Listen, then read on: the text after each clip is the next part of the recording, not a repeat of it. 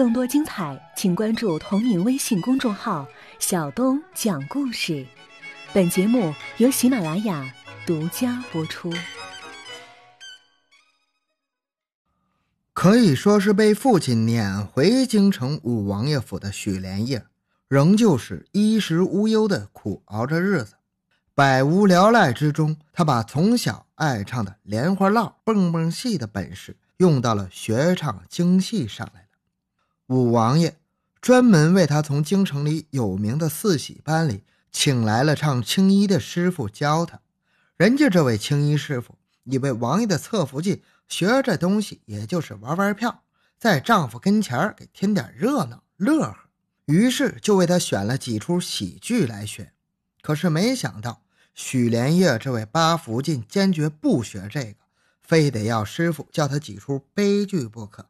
这倒是令那个唱了一辈子的青衣感到十分意外，但是干活不由东，累死也无功啊。福晋说要学悲剧，那就来悲的吧。这一天，青衣师傅教了许连夜京剧《武家坡》中王宝钗的一个唱段，指着西凉高声骂，无意的强盗骂几声，为你不把相府进。妻为你寒窑受苦情，即使儿夫他将我卖，谁是那三媒六证的人？许连夜跟着师傅学得非常的认真，反复的推敲品味着每一个吐字归音，字斟句酌的琢磨着每一段唱词曲调，不厌其烦的拿捏着每一句的声腔板眼。关凤琴可以说是因祸得福啊，没有让风毒蛰死，倒落了个被叶母格格端汤喂药照顾了半个月。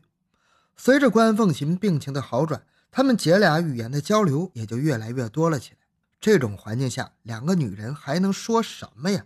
话题肯定只有一个：对李芬的追求。而这次美人救英雄的情戏没演好，倒是让包特格这个主演美美的看了一场。武林高手的绝活表演，剪纸杀疯。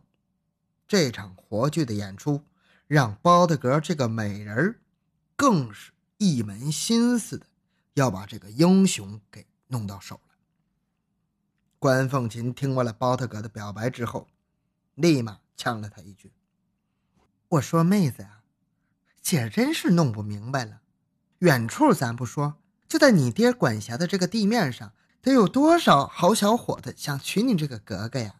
你可倒好，死乞白赖的追求这么一个有家有口的老爷们儿，是不是就觉得她漂亮啊？还真不是，姐，你猜错了。包特格非常认真的给关凤琴解释起来：“你是没看见那天他在松花江上救落五十五那孩子的时候，那是多惊心动魄呀！真是个男子汉。”大英雄啊！哎，就说这回咱们设计的这个美人救英雄吧，那成群的野疯子涌上来了，可以说是大难临头了吧？那些个打生钉、淘金汉都吓跑了，你那就更吓破了胆。你再看人家，脚步纹丝没动，抡圆了两只胳膊，咔嚓咔嚓，十个手指就剪开了。本来是咱们的舞台，结果让人家演出了一出好戏，这手掌还带着伤。要立手立脚的，还指不定啥样呢。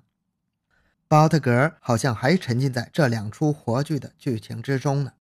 说到这儿，他突然话锋一转，评论起自己本民族的男人来了。如今我们满族人也好，锡伯族人也好，那些个男人哪还有这样的了？不是提笼啊、架鸟啊、捧戏子，就是抽大烟、逛妓院。大清的江山。这才做了几辈子人呢，八旗子弟就变成这个样货了。他撇着嘴说着，满脸表露出对这种男人的不屑。哦，我明白了。关凤琴拍了拍自己的脑门咱们叶母格格是既喜欢漂亮的，又得是个真爷们儿，对吧？嗯，包特格抿着嘴点了点头。差不多吧。所以你就认准了这一门了，关凤琴说道。你不就想着把俺们分三爷弄到手吗？这容易呀！你可别在这吹了，容易啥呀？你教我的招我也都使尽了，他就是不动心。你都没好好想想，许连夜为啥让他那么动心？除了打小那点情，还不就是因为两个人有换命之交吗？你也来个美人救英雄啊！你还会出点别的主意不？又是这个老话，上回那次美人救英雄成了美人救美人，还差点要了你的命，这回还怎么美人救英雄啊？这个，关凤琴嘬了一下牙花子，似乎是有难言之隐。他把最后半截的话咽了回去。有啥你就说呗，还吞吞吐吐的干啥呀？就冲咱们俩姐妹一场，这回我可就得给你出个损招了。你不是为了我好吗？咱们不是好姐妹吗？那你就出招吧。嗯，关凤琴显得还是有些犹豫，但是她一看包特格那渴望的眼神便鼓起勇气说了下去：“嗯，分三爷，他不是个朝廷通缉的命犯吗？你给这儿的官府报案，让他们来抓他，然后你再在途中把他给截下来，这不就是美人救英雄了吗？他的命都是你二次给他的，但凡有点良心的男人，他能不死心塌地的跟了你吗？”嗯，包德格一边认真的听着，一边郑重的点着头。按说还真是这么个理儿啊。看来关凤琴的这个主意彻底把他给说服了。你就请等着生一窝漂亮的闺女小子吧，他不能让你这肚子闲着的。就连他那扫帚眉的媳妇儿，他还揍了俩儿子呢。就你这么漂亮的格格，他搂起来那还能有个够啊！关凤琴说着说着，就把她的手伸到包特格的小腹上抚摸了起来。哎，到时候你这匹克马要让他骑的受不了了，可别找我呀！他的嘴角上现出了一丝邪性的笑容。去去去，滚一边去！包特格羞红着脸给了他一巴掌。又把你那窑子娘们的一套嗑拿出来了。八福晋许连夜跟青衣师傅学上京戏的技艺，大有长进。虽说还没达到跟着戏班子票戏的程度，可是茶余饭后在自家的王府大厅里穿着戏装给五王爷和众福晋们助兴演唱，他已经是绰绰有余了。这一天的晚饭之后，许连夜就在家人面前演唱起了京戏。《霸王别姬》中虞姬的唱段：“自从我随大王东征西战，受风霜与劳碌，年复年年，恨只恨无道秦把生灵涂炭，只害得众百姓困苦颠连。”五王爷用右手在自己的大腿上敲打着生枪的板眼，一时间高兴的都忘记了喝茶。旁边坐着的那几位福晋。也带着各自的男孩、女孩在观看着，他们全都随着五王爷的情绪，不时的发出叫好的声音。包特格认准了关凤琴给他出的那个主意之后，这天早晨，他骑着自己的那匹白马，跑了百八十里地，从乌拉街一直撩到了设在船厂的吉林将军府。举报了被朝廷通缉的人命案犯李芬之后，又悄无声息地回到了自己的家中。回到家中，他也没闲着，积极地准备着从乌拉街到北京这么将近三千里地的吃的穿的。除了他自己的这匹白马之外，又预备了一匹黄骠马。这两匹好马，他都不再用家中的马夫来喂了。而是自己起五更爬半夜的，用上等的好马料豆饼来喂养，一律不再添加谷草等粗饲料。包特格又添置了两条轻巧的羊羔皮大肠，从民间购买了迷魂药，还有一根结实的麻绳。最后，请铁匠炉的师傅给他定制了一把锋利的钢刃。闲暇之余，他一个人静静地坐在自己的小屋里，两手托着腮帮子，在细想着还有哪些遗漏的事项。此时，包德格绝不再与关凤琴谈论商议此事，生怕他那没把门的嘴巴走漏了风声。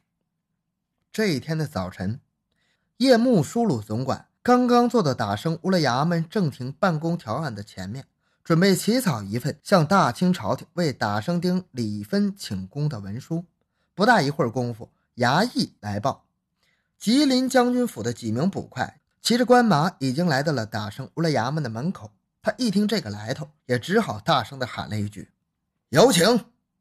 几名捕快威风凛凛地走了进来。为首的一名向老总管叶木舒鲁出示了官方文书，立即捉拿朝廷通缉之命犯冀州人士李芬。这一纸命令，确实搞得正在为打生丁李芬起草请功文书的叶木舒鲁有些措手不及。为首的那名捕快真还抻长了脖子看了一眼条案上总管大人刚写了个开头的那份文书。这也让叶木舒鲁感到很没面子，但他还是说了一句：“李芬冒死救助幼童之事，在我乌拉街地界可以说是妇孺皆知。本衙门正在向朝廷为他请功，可否将功抵过呀？”为首的那名捕快立即板着面孔回答道：“本人只是奉命行事，不问其他。”啊。您说的也是这么个理儿，老总管马上婉转的改变了自己的口风。那这么说吧，他为了救孩子，手掌毕竟是骨折了。俗话说伤筋动骨一百五，那这一百五十天就是五个月，小半年了。眼下打生丁缺人手，他是带着伤干活呢，咱总不能让他带着伤手给押进京去吧？这对于朝廷也是脸面无光啊。为首的那名捕快倒也痛快，他点了点头，默认了叶木叔鲁说的这番道理。那就这样吧，咱们变通一下，人我还是带走，带回吉林将军府，但是您可以跟去一名医丁为他继续治疗骨伤，这样总该行了吧？哎，行行行，呃，这样太好了。叶幕叔鲁赶紧双手抱拳施礼。谢谢您的通融啊！举办自家的堂会，也算是八福晋许连业为自己找到了一种消愁解闷的途径吧。可是每到曲终人散之时，他看到观众们带着各自的孩子回到他们自己的房间去了，心中总是难免要生出几分羡慕和嫉妒来。